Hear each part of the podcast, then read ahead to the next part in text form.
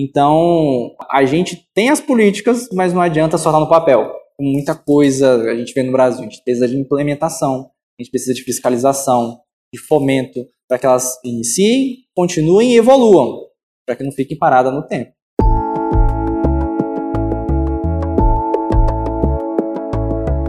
Olá! Sejam bem-vindos e bem-vindas ao podcast O Som da Saúde um projeto de extensão realizado por alunos e professores da Universidade Federal do Maranhão, a UFMA, com o objetivo de discutir saúde de forma fácil e descontraída. Quem acompanha o podcast deve ter estranhado essa nova voz na locução do episódio, né? Meu nome é Camila e assumi a locução do Som da Saúde nessa nova temporada, contando, é claro, com o apoio e a orientação da Juliana, que desenvolveu um belíssimo trabalho à frente do podcast até aqui. Estou muito feliz de começar essa jornada com vocês daqui para frente. Hoje, vamos conversar sobre um tema que sempre merece muita atenção da sociedade e do poder público: a acessibilidade da pessoa com deficiência. Nosso enfoque vai ser o atual paradigma desse grupo social no âmbito da saúde no Brasil. Para falar do assunto, convidamos o Dr. Guilherme Castro Alves. Dr. Guilherme é graduado em Medicina pela Universidade Selma, otorrinolaringologista pela Associação Brasileira de Otorrinolaringologia, membro honorário do grupo de humanização Doutores do Sorriso. Seja bem-vindo ao nosso podcast e muito obrigada pela presença. Para começar, você poderia se apresentar e contar um pouco da sua história e da escolha por essa especialidade? Olá pessoal, boa noite. Agradeço o convite. Muito feliz de estar aqui com vocês, poder compartilhar um pouquinho da nossa história é, da nossa visão sobre a saúde e sobre o acesso às pessoas com deficiência, sobretudo os deficientes auditivos. Então, a minha história na faculdade, com relação à minha especialidade, começou na Liga de Otorrino. Lá na faculdade, a gente via a deficiência da grade curricular sobre a especialidade. Então a gente definiu com alguns amigos, a gente falou, não, vamos fazer uma liga, já que não tinha nenhuma liga, foi a época da ascensão das ligas, a criação de todas elas lá na faculdade, no ano de 2013, salvo engano. E a gente fundou a Liga de Otorrino dentro das práticas da, da especialidade, junto aos professores, nas reuniões científicas.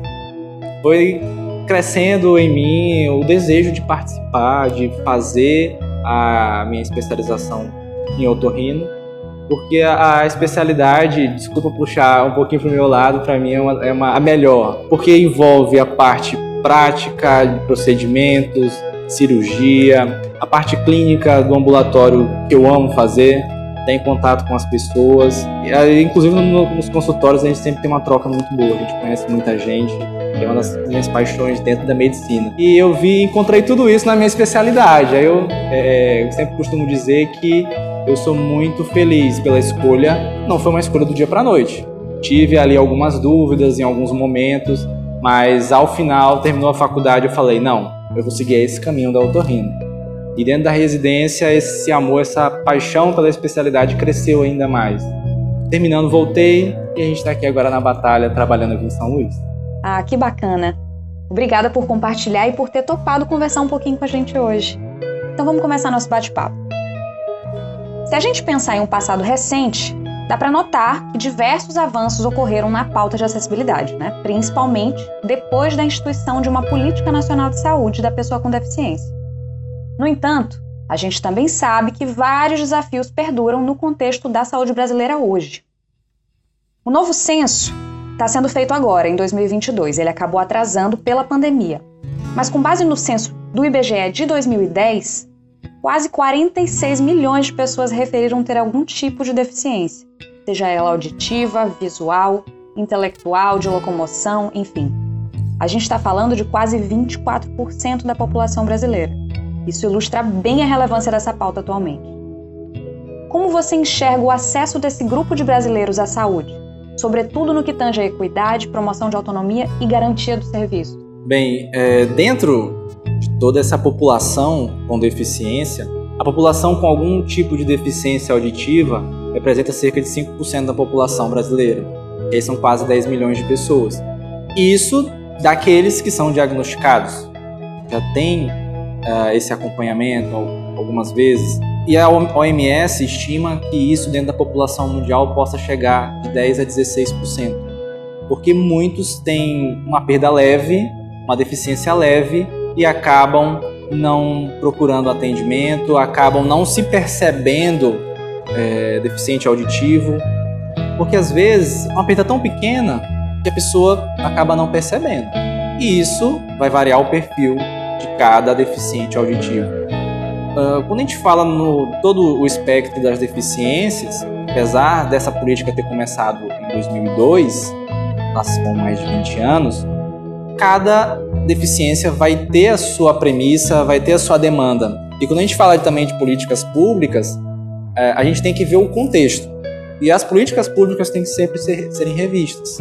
Porque o que o deficiente auditivo precisava há 20 anos não é mais só aquilo. Tem outras demandas agora. Lógico, tivemos avanços. Hoje em dia, a acessibilidade de todas as pessoas à saúde aumentou. Mas qual a qualidade disso? E qual a qualidade desses serviços para especificamente o público deficiente auditivo? Então, para a gente poder falar desse acesso, é importante a gente pegar a promoção em saúde em todos os seus momentos. E é importante a gente começar desde a prevenção, falando do acesso ao pré-natal. O pré-natal é o primeiro momento em que a gente pode fazer a prevenção de perdas auditivas, identificando malformações, verificando a vacinação dessa gestante, porque doenças como rubéola, sífilis são as principais causas em recém-nascidos de perda auditiva. Lógico que as malformações é, são uma grande população, as questões genéticas também, tá? existem algumas síndromes genéticas que evoluem apenas com perda auditiva. E a partir disso, a gente seguindo ao nascimento. Em 2010, foi implementada a triagem auditiva neonatal universal, em que é realizado o teste da orelhinha, as autoemissões acústicas, em que vai fazer uma triagem de fato inicial para saber se aquele recém-nascido, e aí a gente faz esse exame de crianças de 24 a 48 horas, se esse recém-nascido já apresenta lesões nas suas células ciliadas externas que ficam na cóclea. E a partir do momento que essa criança não é aprovada, ela precisa ser encaminhada dentro do algoritmo do, da triagem auditiva neonatal, para que ela possa ser acompanhada, ser corretamente diagnosticada e ser encaminhada para esse tratamento. Então, já vem desde o nascimento o cuidado para prevenir as alterações auditivas na nossa população. Aí já vem os primeiros problemas. Nem toda gestante tem a informação de fazer o pré-natal, por mais que às vezes tenha um posto de saúde perto, acha que é bobagem. Já teve duas crianças, a terceira ela consegue ter, uh, não faz. E quando tem o acesso, vai, não acaba não seguindo corretamente, não faz os exames que são solicitados no pré-natal. Nem toda maternidade acaba oferecendo a triagem auditiva, o que deveria ser de fato universal.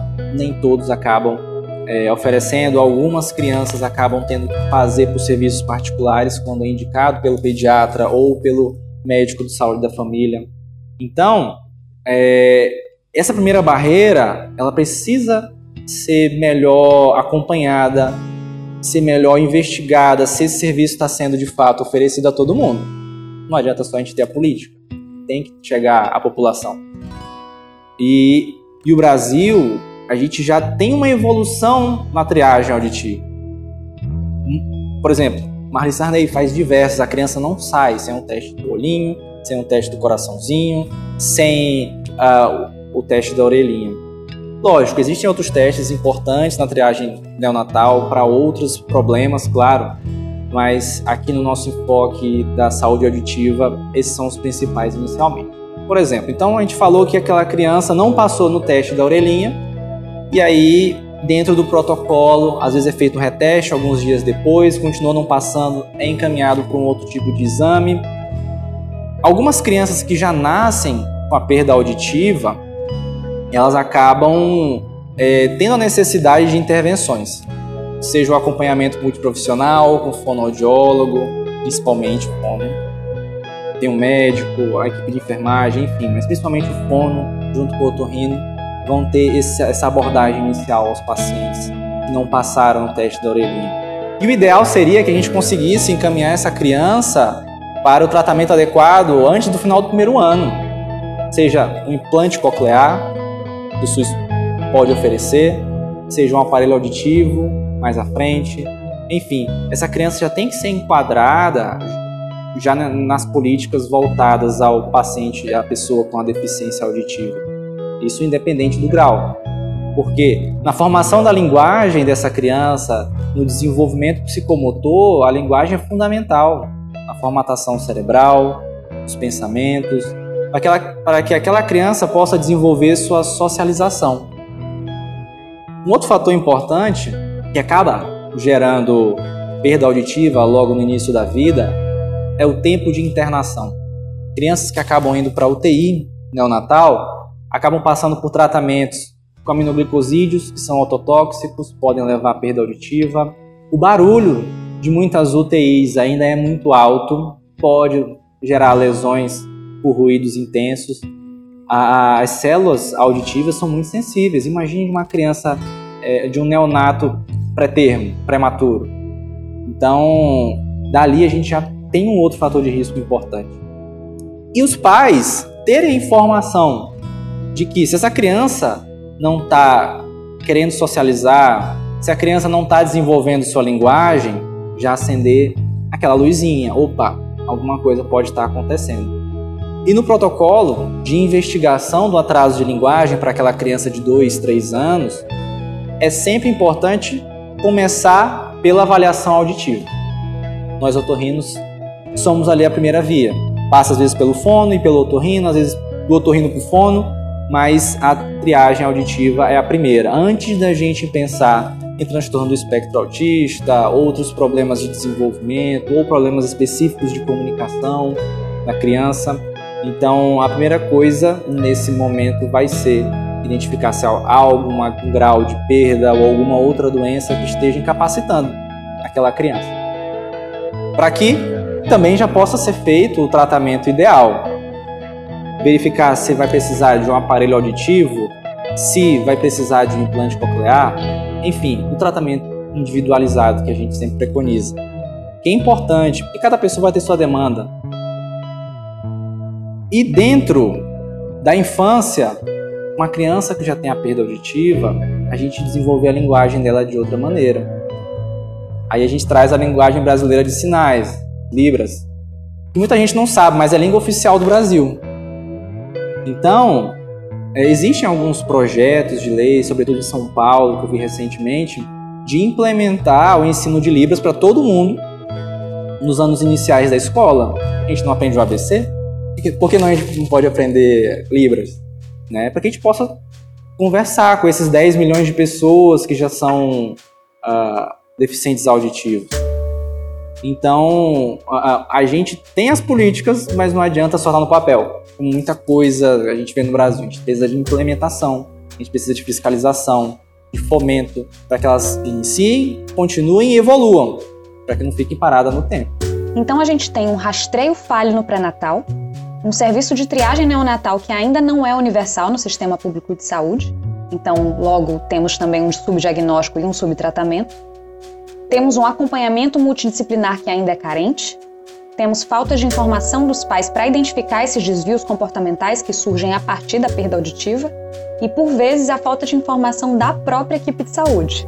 Diante desses muitos desafios, como o médico em formação e os profissionais de saúde em geral podem contribuir para a maior inclusão da pessoa com deficiência auditiva? Perfeito. A primeira a informação. A informação é importante. Entender que aquela pessoa que tem uma perda auditiva, ela vai precisar de um tempo a mais para entender certas informações e que não é qualquer gesto que ela vai, vai conseguir entender o que você está querendo falar a gente pressupõe numa comunicação é que entre pessoas que as duas sigam a, a, o mesmo padrão.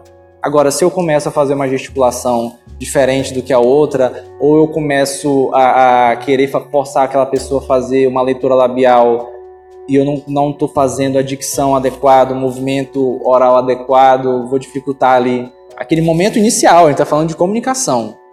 Então, a gente precisa para cada profissional, seja o médico, o enfermeiro, o terapeuta ocupacional, cada um tem informação específica sobre a sua abordagem àquelas pessoas. Seja as e, e também vale muito a própria acessibilidade. Você perceber que ali tem uma pessoa que quer conversar com você, ela quer expor o que ela está sentindo, ela quer, é, no caso do médico, ela quer dizer o que está sentindo, mas você não está sendo conseguindo ser entendido e nem entender. E aqui fazer um parênteses, há uma coisa é, é interessante é que nem todo surdo é mudo. É um mito. Por quê? Depende do momento em que houve a perda auditiva. Se a criança nasceu ouvindo, ou parcial, é, ou, não, ou, ou acaba perdendo ao longo da vida, então ela pegou um pouco da fala. Então ela consegue falar. Pode não ouvir. Ela tenta fazer a leitura labial, entendeu o contexto, ela vai tentar falar pode ser que não seja a melhor dicção, mas é o que a gente chama de, de surdos oralizados, pessoas com deficiência auditiva que falam. E também tem o outro lado, aquelas pessoas. Ah, e nesse, nisso a gente chama de perda pós-lingual, após ganhar a linguagem. E as pré-linguais são aquelas em que a criança muitas vezes já nasceu ou perdeu no primeiro ano de vida, acabou não desenvolvendo a linguagem falada. Então, essas muitas vezes acabam não aprendendo se não forem devidamente é, investigadas, diagnosticadas, tratadas. Como a gente falou anteriormente, tem maneiras da gente corrigir isso, de melhorar, de oferecer, tanto nas escolas quanto no serviço de saúde, um, um melhor contexto para que essa criança possa viver. Então, e aí cabe a cada profissional ter a paciência, ter o desprendimento de poder ver que atrás daquela pessoa, ali a gente não necessariamente tem uma pessoa com algum déficit de QI, o que muitas vezes acaba sendo reduzida a ah, aquela pessoa não fala, então ela não vai me entender por outra maneira se eu escrever. Não, você pode é, investir um pouco do seu tempo para se fazer entender e entender quem está ali na sua frente, querendo conversar com você, se oferecer o melhor da sua profissão para aquele outro que está na sua frente que te procurou, que está precisando. Doutor, então, além dos inúmeros exemplos de restrição material de acesso à saúde que a gente já vinha discutindo, tem também toda essa outra vertente de desafios de cunho mais subjetivo, né? Seu comentário, inclusive, nos leva a uma questão exatamente nessa temática. Hoje, muito se debate sobre capacitismo, que seria esse preconceito dirigido à pessoa com deficiência, reduzindo-a à sua característica limitante. No âmbito da saúde, essa percepção parece encontrar suporte no modelo biomédico, que é aquele que privilegia a doença em relação ao indivíduo. Então, nesse viés, cria-se uma imagem do que seria o ideal né, na funcionalidade do corpo humano e os desvios acabam se traduzindo em limites para adaptação desse indivíduo nas mais diversas áreas da vida. Como você vê a saúde superando esse estigma? Além da informação, é importante a gente, de fato, olhar aquela outra pessoa que está ali com a sua demanda. Se a gente só olhar para aquilo que a gente sabe, para aquilo que a gente conhece, a gente não vai poder oferecer para o outro o que ele está precisando, é ele que te procurou. Então, aquela pessoa que muitas vezes não tem a capacidade de falar, porque não está ouvindo, mas ela reconhece muitas vezes a linguagem brasileira de sinais. Ela consegue ler, ela consegue fazer qualquer outra coisa que qualquer outro indivíduo. Então, é, é, essa visão errônea que a gente tem de restringir aquela pessoa a um pobre coitado que é incapacitado para tudo por conta de uma deficiência, isso já, já não cabe mais. A gente sabe que uh, através de diversas maneiras aquela pessoa pode se desenvolver ao longo da vida. Agora, o que a gente precisa é oferecer o tratamento adequado para cada um.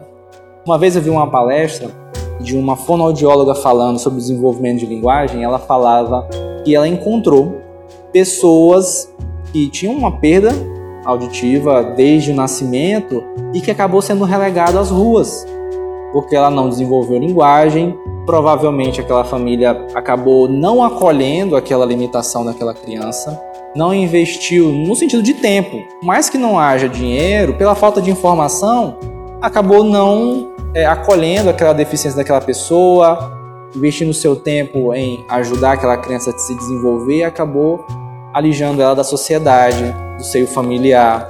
E isso só piora, porque ela não vai ter interação nenhuma. O ser humano precisa de interação. O próprio Platão falava, somos é, seres políticos, políticos no sentido de que nós somos seres sociais.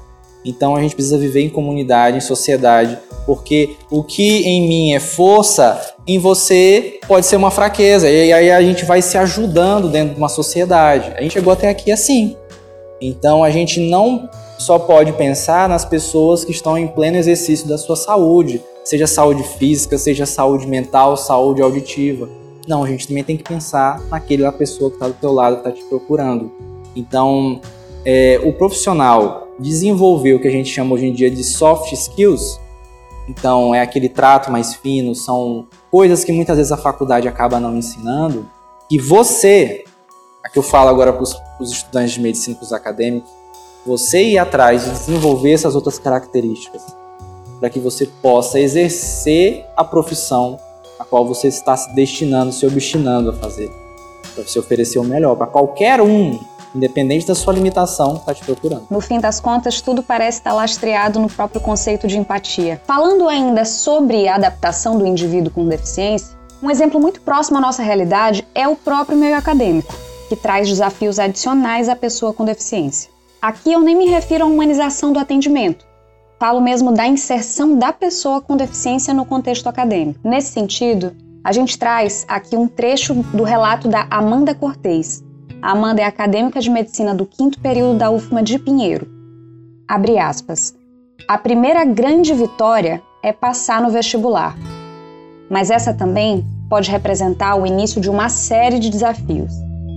Muitas pessoas nos consideram incapazes de passar no vestibular e até mesmo de cursar medicina, o que, claro, não somos. Já a universidade promove o surgimento de medos, principalmente pelo fato de não termos familiares e pessoas de nossa confiança por perto para nos auxiliar. Sentimos medo de não ouvir aquilo que os professores falam, medo de não conseguir realizar um atendimento adequado. Fecha aspas. Fica claro pelo relato da Amanda que ainda estamos a um longo caminho da garantia plena de acessibilidade.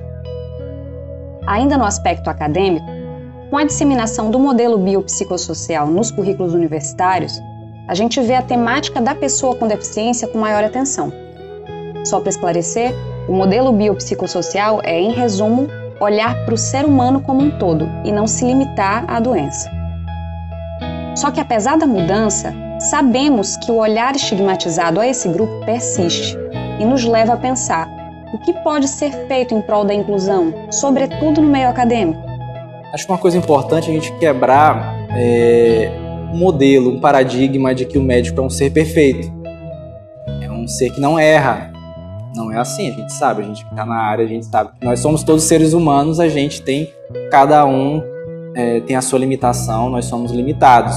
Lógico, a gente trabalha para oferecer sempre melhor, sempre evoluir, aprender, desenvolver melhor nossas capacidades e habilidades enquanto médico.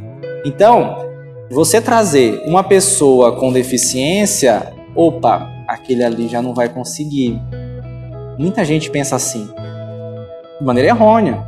Então, por trás daquela pessoa, independente do grau de perda auditiva, tem alguém muito capaz alguém que pode aprender, se desenvolver e uma coisa muito importante, se adaptar. Adaptação é algo muito importante. A nossa neuroplasticidade vem aí para isso. Então, a pessoa com deficiência auditiva consegue fazer leitura labial. A gente teve um problema agora com a pandemia do uso das máscaras. Aquilo atrapalhou muito quem tem perda auditiva. Primeiro, porque tirou a leitura labial, que é uma coisa, um reforço importante, um reforço visual, para aquela pessoa poder entender o que o outro está falando. Segundo, você teve um abafamento da altura daquela voz.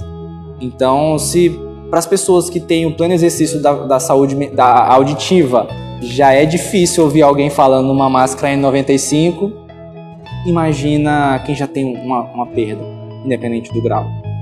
Então, é, as adaptações e permitir que essas pessoas tenham as adaptações, isso, essa que é a beleza. Que todos nós temos as nossas limitações. Então, a gente poder sobrepor e não reduzir as pessoas às suas deficiências. Saber que todas são capazes, de acordo com a sua natureza. A pessoa que traz a deficiência auditiva desde a infância, ela já vive muitos medos. Normalmente tem aquele círculo familiar em volta tentando ajudar, que às vezes acaba também colocando mais medo naquela pessoa. Poxa, eu tô saindo aqui do meu seio familiar, eu vou lá para fora, será que alguém vai poder me ajudar naquele momento que eu não escutar? Será que vai ter alguém disposto a falar comigo em libras? Será que vai ter alguém disposto a repetir? Poxa, será que aquele colega lá da frente vai poder me ajudar a sentar lá na frente para eu poder entender melhor a aula do professor já que está todo mundo usando máscara? Então, são diversas dúvidas que só o fato de a pessoa já ter aquela limitação, aquela deficiência, já são incutidas a ela. Mas é o que eu tô aqui para falar. Qualquer pessoa que tem deficiência, você pode. Durante a faculdade, tive alguns colegas com alguns tipos de deficiência. Algumas deficiências físicas, algumas deficiências físicas, principalmente. E eu vi professores estenderem a mão a essas pessoas. Uh, por exemplo, em treinamentos de RCP, da reanimação cardiopulmonar, professores ajudarem a, aquele aluno, aquele acadêmico, a criar uma maneira de fazer uma RCP é, é, é, efetiva. E isso assim foi fantástico poder ver. Então, mas infelizmente não é regra. Né? Nem todo mundo vai acolher, nem todo mundo vai ter a paciência, nem todo mundo vai ter o despojamento de poder investir naquele outro Deveria, porque a gente está num momento de crescimento, a gente está na faculdade, então supõe-se que está todo mundo aqui para aprender. Então, o que para um é mais fácil, para outro vai ser mais difícil. E é nesse que a gente também tem que investir. A justiça vem nisso, sobretudo justiça social, a gente tem que dar mais para quem precisa de mais. Então, a gente, enquanto colega, enquanto professor, poder oferecer esse olhar diferenciado, naquele primeiro momento, falar para a pessoa, olha, não é porque você é deficiente que tem que ser assim, não, a gente pode fazer de outra maneira, é possível. Não é porque você tem uma deficiência física, por exemplo, que você não vai poder fazer um RCT. Você consegue, você vai salvar a vida da mesma forma. Tá? Então é a gente poder ter isso, quebrar esse paradigma de que somos perfeitos. Não, o médico não é. Somos pessoas, então, é, é, essa mudança de visão é fundamental em todos os aspectos. Alguns colegas, aproveitando aqui, acabam buscando outras maneiras também de poder chegar em outros colegas ou, ou pacientes, aprendendo Libras, por exemplo. Tinha um amigo na faculdade também que ele sabia falar Libras. Algumas pessoas, no grupo que eu fiz parte, Doutores do Sorriso, também foram atrás de aprender Libras. Hoje, aqui no Maranhão, nós temos diversas escolas que ensinam a, lingu a linguagem brasileira de sinais. Isso é maravilhoso. Então, você poder conversar com uma outra pessoa que está precisando. Isso é algo fantástico para você, enquanto pessoa que está crescendo, quanto para aquele que está vendo a sua gentileza em querer falar na mesma linguagem dela. É muito bom saber que essas iniciativas de inclusão, ainda que elas não sejam a regra, existem. Que elas possam inspirar quem nos ouve a buscar essas possibilidades seja no meio acadêmico, seja no meio profissional, enfim, buscar possibilidades de garantir acessibilidade. Com isso, chegamos então à nossa última pergunta. Doutor Guilherme, qual conselho você deixa para os estudantes e profissionais de saúde que irão certamente lidar com pessoas com deficiência ao longo da carreira? Acredito que a gente pode começar falando para o acadêmico de medicina. É, William Osler ele tem uma frase assim, que sempre guiou minha, a minha vida na faculdade, depois que eu entrei. Médico que só sabe medicina, nem de medicina sabe. Então, você se focar apenas no que o livro está falando, não é medicina. O conhecimento técnico, o hard skill, que a gente falou ainda agora, ele é fundamental. E pressupõe-se que todos nós temos que ter. Isso é o básico da medicina. Te fez passar ali seis anos visitando a sua faculdade, aprendendo e você crescendo baseado naquilo. Agora, o que vai te fazer um profissional diferente, o que vai te fazer impactar a vida das pessoas, oferecer um tratamento adequado, seja ele qual for, é você olhar quem está do outro lado da mesa. É quem está na cama, quem está na maca, quem está na UTI. É saber que aquela pessoa tem forças, fraquezas, pontos fortes, pontos fracos, suas limitações. E quando a gente fala pessoas com deficiência, elas têm limitações a mais, mas não são todas as limitações. Claro, existem limitações que tornam aquela pessoa inválida para certo tipo de trabalho. Ok, mas no mundo não existe só aquele trabalho. Então, ver que aquela pessoa tem as suas capacidades, ela consegue, ela consegue desenvolver muita coisa. Então, respeito àquela outra vida que está ali na tua frente. Aprender a olhar dentro do olho daquela pessoa e ver que ela precisa de ajuda. Muitas pessoas nos procuram independente da especialidade, independente se é no consultório ou no pronto-socorro. Muitas vezes é precisando de apoio, precisando de alguém para ouvir o seu lamento. E principalmente depois da pandemia, que a nossa vida ficou de cabeça para baixo, a gente ficou limitado de fazer muita coisa que a gente gosta. E muita coisa ainda não voltou 100%. Então, a saúde mental também está precisando de atenção. Muitas pessoas vêm procurando a gente para compartilhar as suas dores, seus sofrimentos e você tá ali.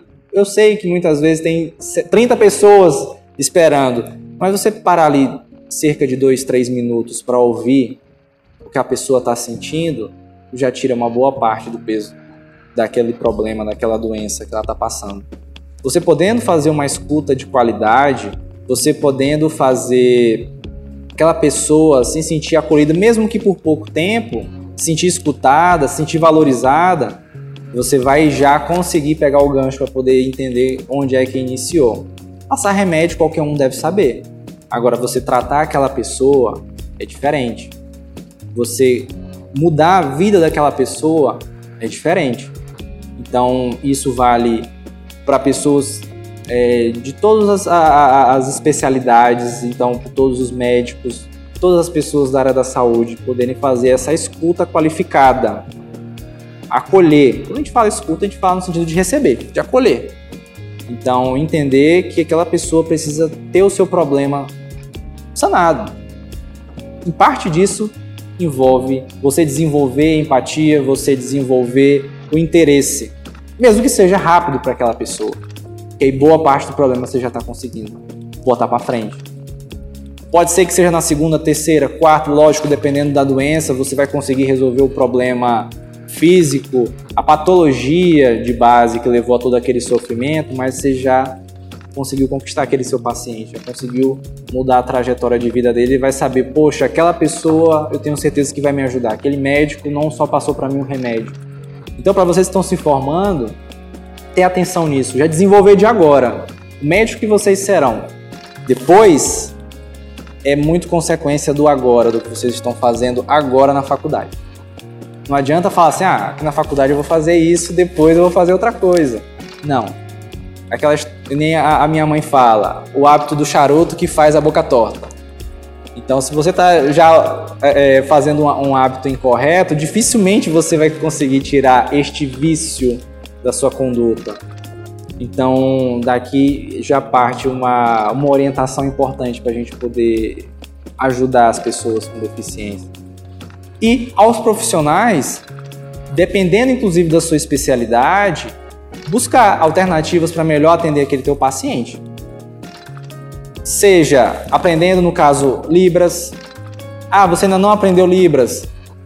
É, investir aqueles cinco minutos escrever para o paciente, é, mostrar figuras, ilustrações, seja um paciente muitas vezes analfabeto, que tem uma compreensão diferente, não tem aquele pensamento abstrato desenvolvido.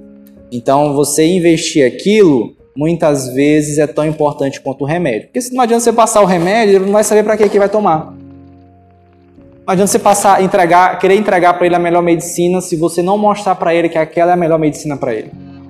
Então você tem que fazer essa ponte. O elo. A medicina não sou só eu médico. A medicina é o paciente que está vindo até mim.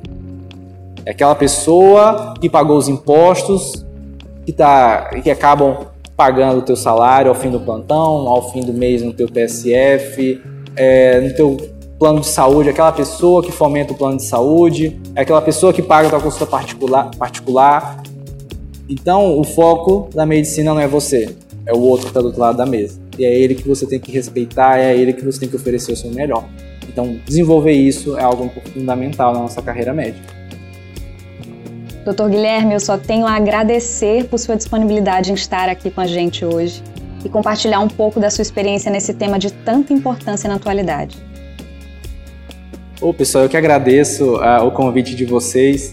É uma satisfação poder estar aqui com vocês da UFMA. E queria deixar essa mensagem, então, de, de que é, a gente consegue fazer a diferença na vida das pessoas. Então, vamos buscar isso. Então é isso, pessoal. Para você que está nos escutando, em caso de dúvidas ou sugestões, entre em contato conosco através do e-mail o gmail.com E não esqueça de nos acompanhar no Instagram, arroba o. Até o próximo episódio!